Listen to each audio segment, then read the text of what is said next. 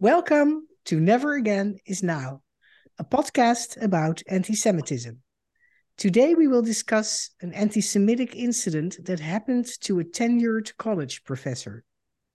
I'm Evelyn Markus, and in addition to being a psychologist, I am featured in the documentary about anti Semitism, Never Again is Now.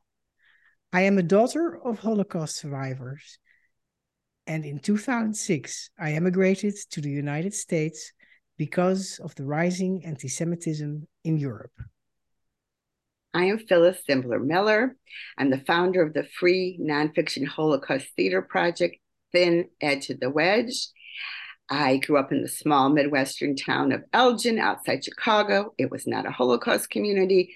Our parents and grandparents had come to America at the turn of the 20th century to escape the Tsar and other pogroms, except in 1970, only 25 years after the end of World War II and the Holocaust, my US Army officer husband and I were stationed in Munich, Germany, and this changed their lives forever. Our guest today is Daniel Pollock Peltzner. He was previously a tenured professor of English at the private Portland, Oregon Linfield University, affiliated with American Baptist churches. He's now a visiting scholar at Portland State University and for 10 years has been the scholar in residence for the Portland Shakespeare Project. Daniel, thank you so much for coming on. We're thrilled to have you on the show. Thank you for having me. Yes, we could say that we wish we weren't having this interview because the incidents didn't happen. But since they did happen, we want to talk about it with our audience. So, can you tell us about the anti Semitic remarks made by Linfield University's president, Miles K. Davis? Also, when these were made and in what context these were made? Sure. So they they started off in uh, just a kind of ordinary interaction. So I'd been an English professor for uh, uh, about a decade at this um, small school just outside of Portland, and we had a new president coming in, President Davis, and I, I wanted to welcome him to the university and learn about ways that I might support his vision and and get to collaborate with him. And so I had scheduled a meeting uh, with him early on in his time at Linfield, and um, he was very solicitous to get to know faculty as well, and asked what I was teaching. And I was doing a Shakespeare class um, that term, which we talked about in one of our early meetings, and I mentioned. Um, my experience teaching Shakespeare's play Merchant of Venice uh, as a Jewish professor and my shifting relationship with the play. I have one grandparent who thought it should never be performed, another grandparent who took me to see it for my first Shakespeare show, and, and shifting notions of anti Semitism that we explored in the play. And uh, the president said to me, he, he was he was eager to contribute what he knew about this topic, and told me that he knew that if you measured the size of an average Jewish nose and compared it to the size of the average Arab nose, that you couldn't tell the difference between them.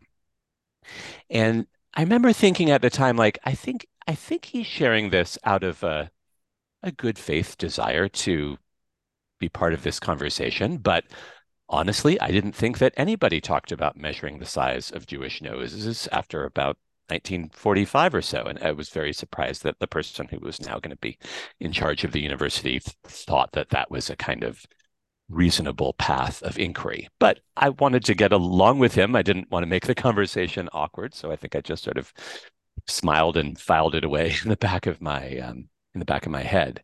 Um, then th- those were those were in the in the positive early days of our relationship. Um, then a, about a year later, I guess, um, I, I, had been at Linfield for a while, as you as you mentioned. I had been tenured. I'd been um, I, I, was very fortunate to be given an endowed chair in Shakespeare studies to to do my work. And there was a position at Linfield University um, on the board of trustees that was a position for a faculty member to have a two year term on the board to try to improve communication and relations between the faculty and the people who were charged with governing the institution.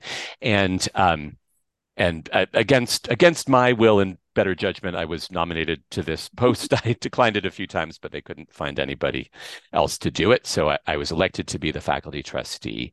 And um, after my very first meeting on the board, which was in November 2019, um, uh, colleagues, other professors started coming to me to say that they and their students had been um, sexually harassed by senior members of the board, um, uh, uh, also including the president. They were sharing these allegations of sexual harassment with me. And they asked if, in my capacity as a trustee on the board, I could advocate for better training for uh, trustees about what appropriate ways to engage with faculty and students would be and what inappropriate ways would be and guidelines for for proper conduct.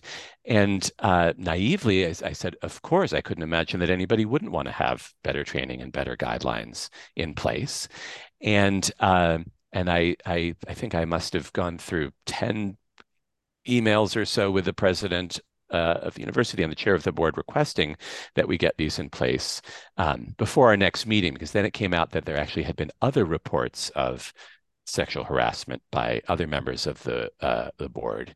Um, so, and it and it turned out there had been allegations of misconduct at the previous three meetings of the board, all of which included um, social events with trustees and faculty and and students. Oh, okay. Um, some of which involving alcohol, some of which off campus. Um, that also had a good intention to try to improve communication, but it, at least students and faculty felt that improper behavior was occurring there. So, um, I thought, in in good conscience, I can't continue to advertise these events and encourage students and colleagues to attend them if there's not some better policies and training put in place.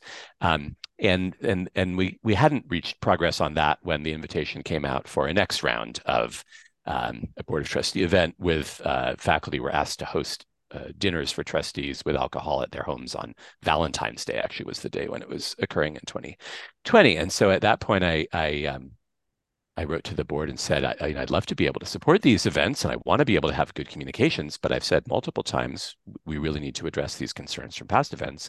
And until we get some training and some guidelines in place, I can't, um, I, I, I, don't, I don't feel like I can in good conscience encourage people to attend, but leave it up to other people's discretion. So the chair of the board at that point called me into his office. He was a partner at a big law firm in Portland and um, accused me of having a secret agenda. He said I wasn't really concerned about the issues that I was representing. He said I had a secret agenda to grab power and that I was trying to put um, kids at risk and the real threat were faculty preying on students, not the trustees. Uh, and that surprised me as well, um, because I, I, I thought it was so odd that somebody would see this request that I, I thought was just intuitive through this this kind of lens. And the chair said other weird things that he wasn't going to ask the, the the the trustees to become Puritans, and he wasn't going to put on a hair shirt just because my friends didn't like being touched. And I, it was a very weird meeting, but I tried to focus on getting these policies in place, but it still wasn't happening. And so, um, so I wrote my report to the board, which was the faculty trustee's job before each meeting, describing what had been told to me by colleagues and students and why I really thought it was important to address it promptly and, and intentionally. And the president um, at that point called me into his office. This is now February 2020, and said that I would be destroying Linfield if I sent out this report, um, which I also thought was a strong thing to say. I thought I was trying to I thought I was trying to help the school be stronger and trying to do my duty for the university. And as it happened, at the same time, there were also um, instances of racist graffiti on campus in the student dorms. There was um, anti-black hate speech involving the N-word. It was my understanding as it was reported to me, and also swastikas that were present on whiteboards. And along with some other faculty, I wrote a letter um, saying that we really uh, students felt that those events hadn't been taken seriously, and they were coming to my office saying, "How come?" Nobody's talking about this. Why, why aren't they being addressed? So um, I, I authored a letter with other colleagues saying, we really take these issues seriously, uh, along with the reports of sexual uh, harassment. Uh, we, we, would like there to be better training. We would like to participate in it. We'd like to have this addressed. Um, and on the day that the, the president told me that I'd be destroying Linfield if I issued this report, he came to a faculty meeting and said he didn't understand why um, people like me who'd written this letter were so concerned about uh, this graffiti on campus. And um, professor is, is a, a, black man. I, I, Uh, he has lived experience that's far different from my own. So I I I deferred to him on on how he was processing the anti-black hate speech. But I thought it was odd that he would that he would say that a Jewish professor shouldn't be concerned about the presence of swastikas on campus or, or Im- imply that in his remarks. But I'm still sort of filing this all, all the way. And then we and then that weekend was the official meeting of the board of trustees, and the the president gave his remarks to the full board. And usually the president's remarks are on the order of the football team has won this number of games, we've raised this amount of money for the science building. Um, but on this occasion, I, I I did go ahead and send my report as written to the board. The the president had withheld, withheld it from the faculty, withheld it from the board, and then issued a issued it with his rebuttal. And the president gave got up in front of the entire board and gave his entire remarks to saying that he was a student of history, and he knew that great empires of old had been destroyed by internal disloyalty and dissent from within, and that the Mongol Empire had been brought down by internal disunion, and the Ottoman Empire had been brought down by this internal discord. And now Linfield was being threatened by the same thing, unless we all, he said that the climax of his speech was, unless we all followed the teachings of Jesus Christ in the in the New Testament, in the Sermon on the Mount. And uh, I think too at the time I just thought, well, this is such an odd odd odd use of the speech, odd way of viewing history. People in on the board, I think, were kind of nodding along because the, the board, sort of unlike the rest of the school, was still um, had a real tone that was set by by very lovely Baptist ministers who would begin meetings with prayers, and so the idea that we would all be better off following um, the gospel according to Matthew was was not a radical thing to say. But as I thought about it more, and as I described what what I had experienced to other friends who who had you know, studied Jewish history and professors of Jewish history, helped me to see this kind of this what it, what had become at that point a pattern of um, of of not taking concerns about uh, you know anti-Semitic remarks seriously, and then conversely seeing a, a lone visible Jewish member of the board who was raising concerns as engaging in a kind of secret power grab and threatening to bring down the university because of a lack of loyalty and a secret agenda. Um, and that's when I decided I needed to do something about it. Right. Wow.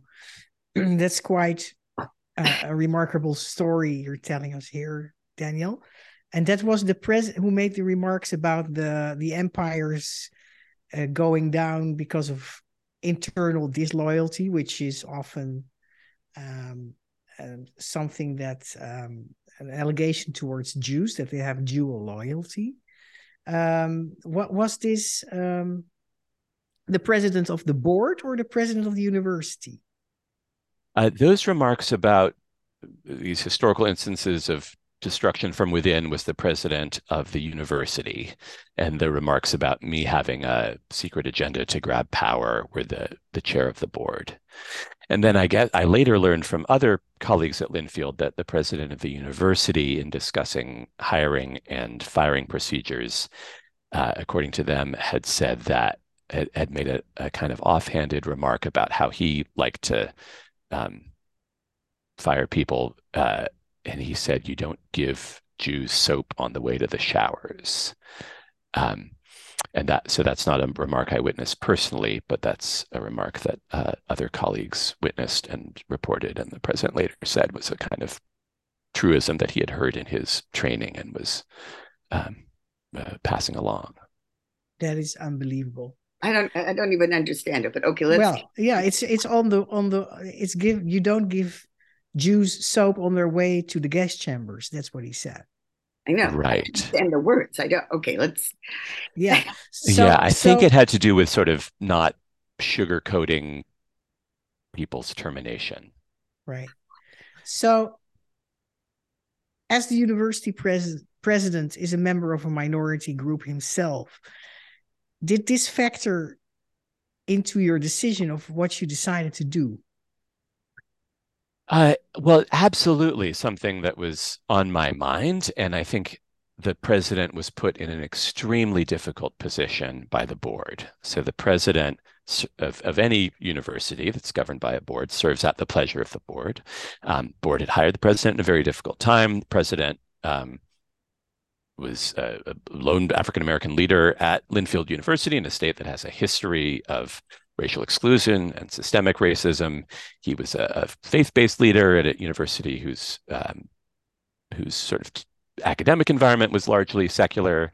Um, he was from a military background in a, an environment that had few military people presence. He was coming from um, from uh, Virginia, I believe, to the uh, to the Pacific Northwest. So there were lots of ways in which um, uh, the president was coming from culture and lived experience that were different than the majority culture at Linfield. And I think there was, as, as a result, a lot of empathy for his position, desire to to reach out and to be welcoming and to recognize that um, that that we would need to adjust to him. Couldn't expect him to kind of assimilate to Linfield norms, but the board made him their spokesperson for uh, a history of allegations of sexual misconduct that predated his tenure, and um, and I think put him in a very difficult position. And then, I, I mean, I, I also came to think like this is this is kind of how systemic racism works. There were there were four different members of the board who had been accused of behaving inappropriately by students and by faculty over the last several years. Two were two were older white men, two were African American men, including the president. And as far as I know, the board only had investigations done of the two African American men and not the the two um, uh, uh, older white men. And so I, I do think, although I don't agree with the way that the president behaved, I do think he was a kind of victim of an old boys network, as as others of us were. Well, I, was the chair? I'm just curious. Was the chair who called you into his law office? Was he one of the two older white men? Uh, he was an older white man. He was he he had not been accused of sexual okay, that's um, harassment, to... but his, okay. his two of his good friends were. Okay, so let's move. Can we yeah. move on to what happened next? You went public. So how did that decision happen, and what did you do? Well, I didn't go public uh, at first. I spent about a year trying to have these issues addressed internally. Um, I, I first went to, I mean, my, my understanding of what you were supposed to do if you had concerns about religious uh, harassment was to go to the director of HR and the Title IX officer as well as the chair of the board. So I did that. I I do I remember thinking like, oh guess I guess I know how this is going to go when I talked to the our HR director and described what I had been told to her, and she was very, very nice lady, and she said to me, uh, she she listened very patiently, and then she said, Daniel, I just want you to know I don't think Jews have a secret agenda to grab power at all because I have a neighbor who's Jewish and is the nicest person, and I don't think they would try to grab power. And I I thought, wow, this is here's this is a well-intentioned person, but who evidently thinks the question of whether or not Jews have a secret agenda to grab power is a live enough one that she needs to summon an anecdotal experience to uh, disprove it. So I wasn't optimistic. Um, there was an investigation done internally. The president denied making all the comments that I've related to you, as and then the chair of the board was not investigated, following this pattern of not investigating the senior white members of the board. Um, the president has since admitted making the remarks that I've heard, and the chairman of the board has since admitted making the remarks that I've heard. But um, but the board used the sort of inconclusiveness of the investigation as evidence that there was no wrongdoing and uh, substantiated the allegations that one case a colleague of mine had made about being harassed but said it didn't violate any linfield policies for her to be um, grabbed on the the thigh and and back and propositioned by a senior member of the board who wanted her to go off campus with him and hang out when her um, her own tenure case was about to be voted on by him. Um, so I wouldn't. So the results of the internal investigations were not satisfying, and the board also declined to investigate a student's complaint about uh, a senior trustee who went up to her, squeezed her, told her she was beautiful, and and uh, winked at her. Um, but this was sort of simmering in the in the background. But then the board decided um, did two things. It's it it uh, censored my report and and prevented the board from discussing it or for me from discussing it with the board. And then it announced it was going to get rid of the um, faculty trustee position. And and a student the the previous student trustee had also reported sexual harassment by members of the board and the board announced it was going to get rid of the student trustee position as well. Um, and uh, at the same time, the news came out from a student more broadly about this uh, these prior instances of harassment, and that actually the chair of the board had known that there were previous allegations against another senior trustee, but had kept him on the board, had promised to keep this other trustee away from students and alcohol, and hadn't. Um, so there were big student protests. The faculty took a vote of no confidence in the chair of the board, and the board um, decided it was going to disregard that faculty vote. Students wrote dozens and dozens of letters to the chair of the board and the president expressing their concern and their lack of faith in this leadership. The board ignored them. Um, and there was a lot of effort to try to keep lines of communication open, to try to to keep those um, trustee positions just so that the board would would be in communication with somebody who had the you know the experience of being on the ground and then it was when I finally learned, um, this was in the spring of 2021, I guess, I finally learned that the board had moved ahead to get rid of the faculty trustee position. Then I felt I, have been trying for a year to, to make these changes happen internally.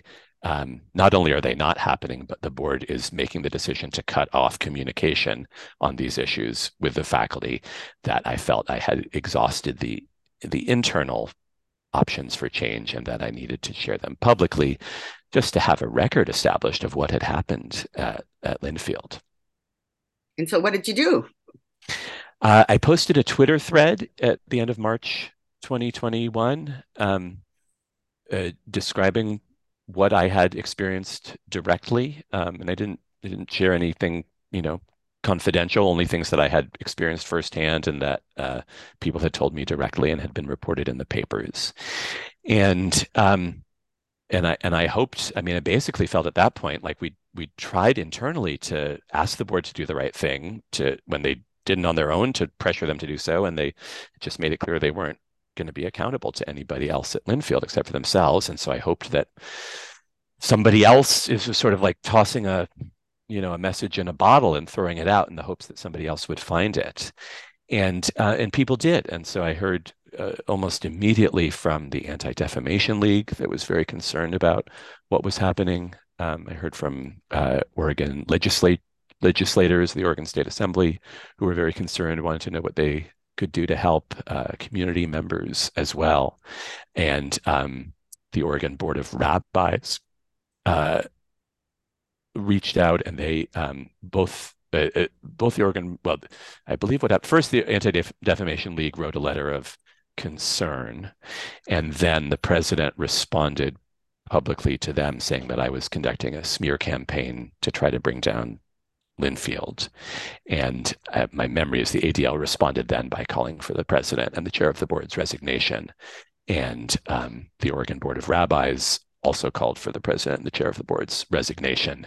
A member of the board responded to the Oregon Board of Rabbis by saying that I was a pathological liar who was trying to use my Jewish affiliation to advance my own agenda. Um, and I remember saying to the board at that point, like, didn't haven't haven't we learned something about accusing Jews of having secret agendas to advance their power? But there was no traction. Um, the faculty passed another vote of no confidence in the chair of the board and president of the university, calling for their resignation, and the board um, disregarded that. Sorry, my this recount is causing my puppy to uh, bark in solidarity in the background, and um, and then and then I kept I kept at each phase thinking, well, surely the board's just going to recognize, like people of conscience looking at this situation, think it's intolerable, but um, but it actually only escalated from there. And and so you were fired at what point, right?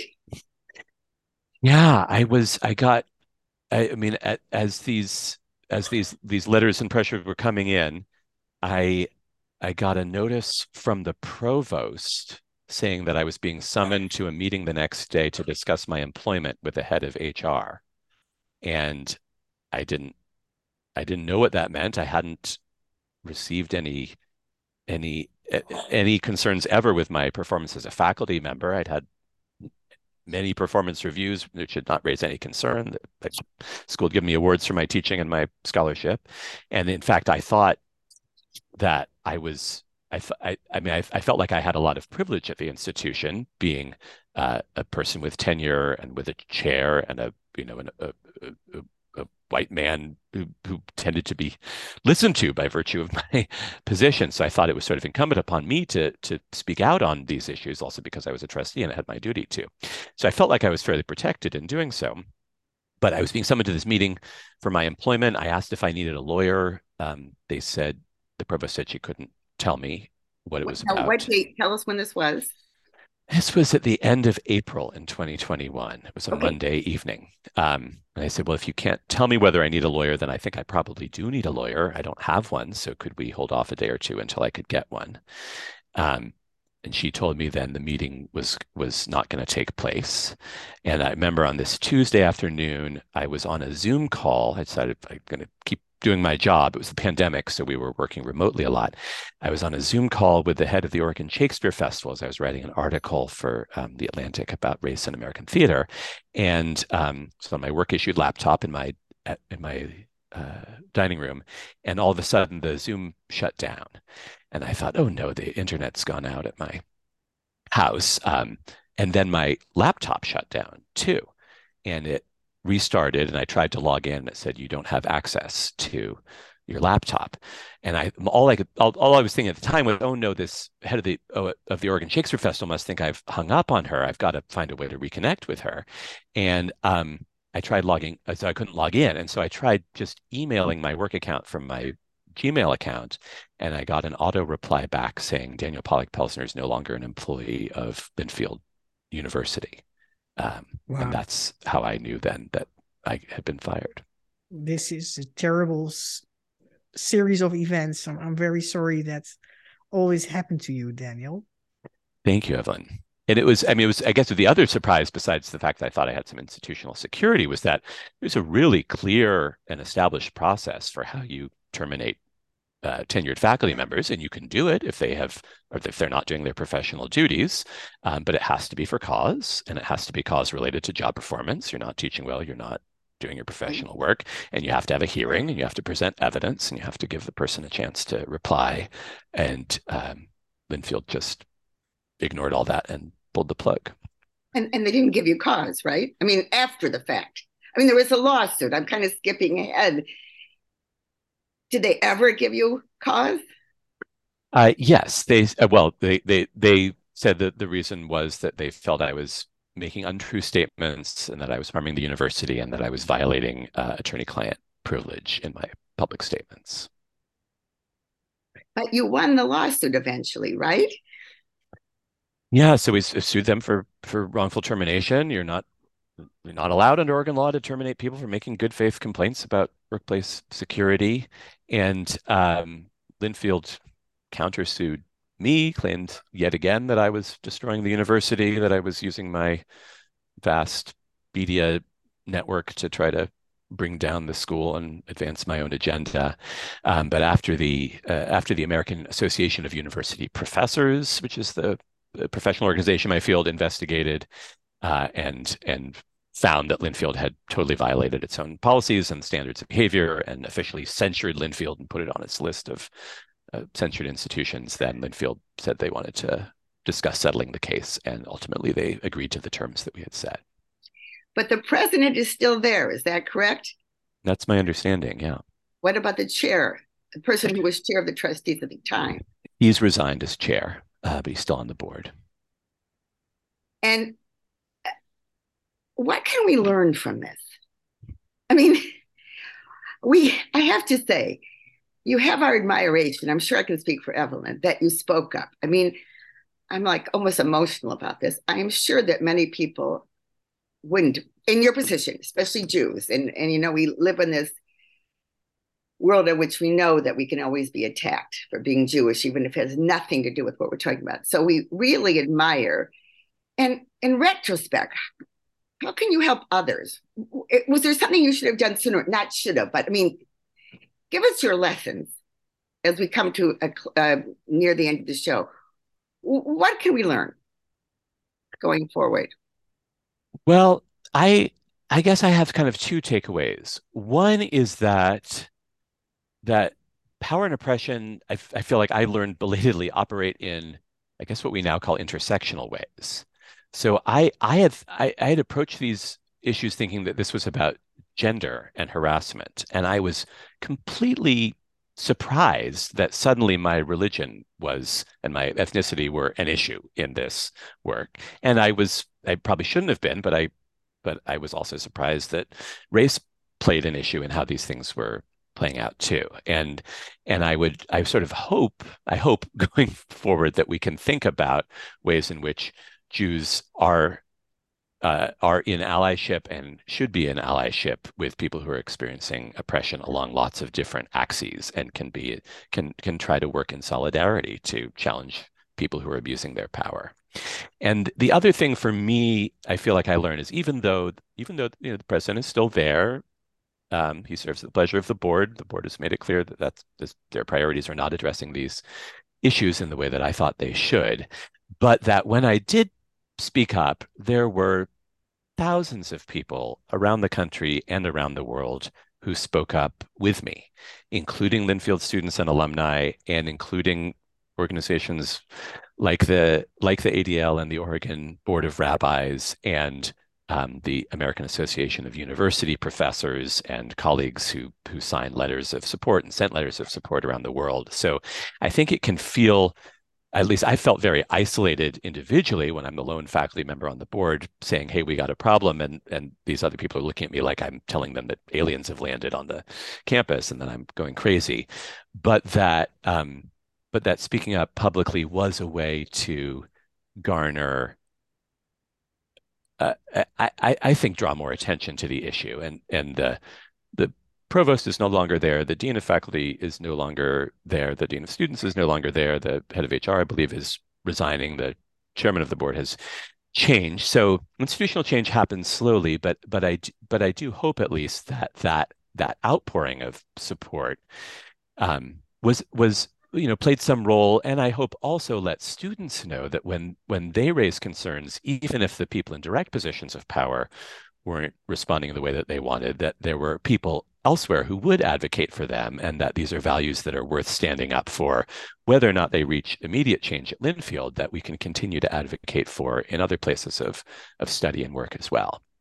And i was very fortunate in my own case that portland state university actually stepped in and said we believe in what you did and we would like to have you here not despite of your speech but because of it. And that a donor uh, uh, who had endowed my chair at that Linfield wanted to continue supporting my work as well, and that um, I so I, I I feel like I've come away feeling very very supported and very actually affirmed in these values in the broader community, even if if not at Linfield in particular. Well, that's great to hear. Um, so you got support from the Jewish wider Jewish community locally. You got and not only locally, also ADL. Uh, you got support from certain colleagues of yours mm-hmm. uh, who were not probably not members of the Jewish community. That's great to hear. But you said something else. You said, I missed the, I thought we were speaking up these days in an intersectional alliance, mm-hmm. right? Mm-hmm. Um, and that was not the case, if if I understand you well. You oh, didn't get you didn't get that automatic support from other minority groups. Is that correct? As a Jew? No, if if that's what I communicated, then I feel like I've misspoken. I certainly okay. have. I've certainly got lots of support from from colleagues of color, from from women who are doing uh, advocacy work around gender too. No, I, I did absolutely feel that, I, and okay. I thought that was an important um, aspect of how I came to understand the situation at Linfield. That when there's you know power consolidated in a few older white men's hands that that's bad for lots of different people. And that in speaking up i had i had lots of allies. And that i mean i, I suppose this is this is for me another lesson is that i i was sort of thrust into this position and doing a lot of catch up work. There are so many colleagues around the world who have been doing advocacy work like this around sexual harassment around anti-semitism around academic freedom for long before I was born, and so I've been grateful to learn from colleagues at the at the ACLU, at institutions of academic freedom, of anti-oppression um, uh, organizations, and support from my rabbis in town and, and friends elsewhere. So I feel like there there are there are lots of people from from many backgrounds who are who are absolutely thinking about these issues intersectionally, from whom I've been grateful to learn, and from whom I, I feel like I, I can draw on in the future. That's great to hear. Yeah. So as we end this in a minute or so, we're going to give you last thoughts, but I I do hope that our listeners will take encouragement from what you did and be encouraged in their own I hate to use the word battles, but in their own battles. So do you have any like last couple of words before we thank you and end the program? You know, I'm look I'm looking right now just above my computer screen at a poster that um, that that students and colleagues made for me, uh, and the you know those keep calm and carry on posters that, that there have been lots of riffs on from the from the British experience in World War II. And when the provost um, announced my termination, the email was called an extraordinary step that they'd take they recognized was an unusual thing to do. And students took that phrase back and they made this poster that says, keep calm and take extraordinary steps. And the extraordinary steps they wanted to take were about, you know, being an upstander. And it's and the, I'm just looking at this poster and it's filled with signatures and messages from students who do not seem cowed at all by the administration, even when administration like hosed down student chalk messages and threatened to fine students for putting up uh, putting their messages and like not allowing posters to be put up and taking down posters. Like none of that actually ended up deterring students who wanted to speak out that that students recognized that they had strength in solidarity and in numbers and in social media savvy. And so that that really gives me hope moving forward is that uh, our students and our my children's generation knows what values they want to be advocating for. And even if it takes the rest of us a little bit longer to catch up with them, that they're going to continue showing the way forward for us. Thank you. Thank you. That is just such an inspiring conclusion. Really, I'm going to try not to cry. so thank you for coming on the show and sharing with us. Thank you, our listeners. For those of you who have not yet seen Evelyn being an upstander in her documentary, Never Again Is Now, you can see it on um, YouTube and Amazon. You can read uh, nonfiction accounts of survivors and saviors in my play Thin Edge of the Wedge.com. And as we end every podcast, we say, please, without putting yourself in physical harm, speak up against anti Semitism and all hate.